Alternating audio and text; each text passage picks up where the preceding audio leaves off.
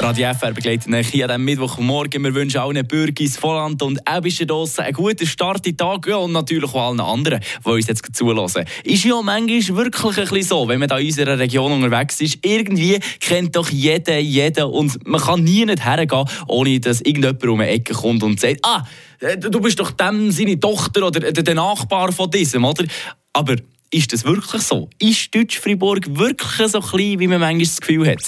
Eine Portion Wissen für einen starken Tag. Schlauere Tag mit Radio FR.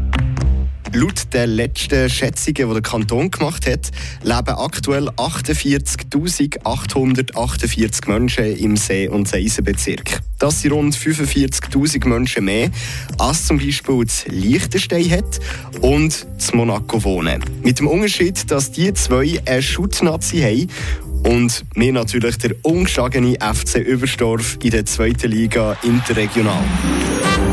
Wir die Einwohnerzahlen aber in ein anderes Verhältnis setzen, dann ist Deutsch-Fribourg gar nicht einmal so gross.